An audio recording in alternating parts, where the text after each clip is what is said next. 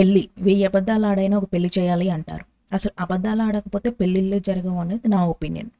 పెళ్ళిళ్ళు ఏంటి? ఏ రిలేషన్ నిలబడదు అబద్ధాలు ఆడకపోతే అసలు పెళ్ళి అనే సిస్టమ్ పెట్టిన వాళ్ళు సాటిస్డ్ అయినా అయి ఉండాలి లేదా బుద్ధి లేని వాళ్ళైనా అయి ఉండాలి. పెళ్ళి అనేది లేకపోతే ఫ్యామిలీ సొసైటీ ఒక సిస్టమ్ అని ఎలా ఉంటుందని మీరు అడగొచ్చు. సొసైటీ పరంగా లా పరంగా కరెక్టే. కానీ పెళ్ళి చేసుకున్న వాళ్ళు హ్యాపీగా ఉన్నారు అని నా జిందగీలో చూడలేదు.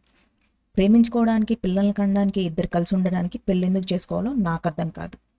అసలు పెళ్ళి అనేది లేకపోతే ఎన్ని క్రైమ్స్ క్రైమ్ రేట్ తగ్గుతుందో తెలుసా? ఫస్ట్ థింగ్ డైవర్స్ కేసెస్ ఉండవు. డైవర్స్కి మెయిన్ రీజన్ మ్యారేజే.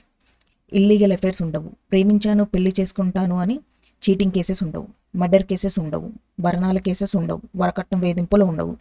సూసైడ్ కేసెస్ ఉండవు. పురిట్లోనే ఆడపిల్లల్ని చంపరు. వాడి పిల్లలు వాడికే పుట్టారా అని భార్య మీద అనుమానాలు ఉండవు.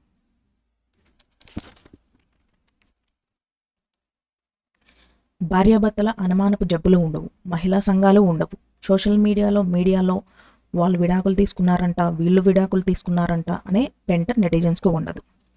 సన్యాసం తీసుకునేవారు ఉండరు. జాతకాలు దొంగ స్వామీజులు అసలే ఉండరు. ముఖ్యంగా ఆడపిల్లల తల్లిదండ్రులు ప్రశాంతంగా బతుకుతారు. పెళ్ళైతే ఏ ఆడపిల్ల తన ఫ్యామిలీకి సపోర్ట్గా ఉండలేదు. కనేది పెంచేది చదివించేది తల్లిదండ్రులైతే పెళ్ళి తర్వాత చూసుకునేది అత్తమామని మొగుణ్ణి పిల్లల్ని. ఇది మన మ్యారేజ్ సిస్టమ్.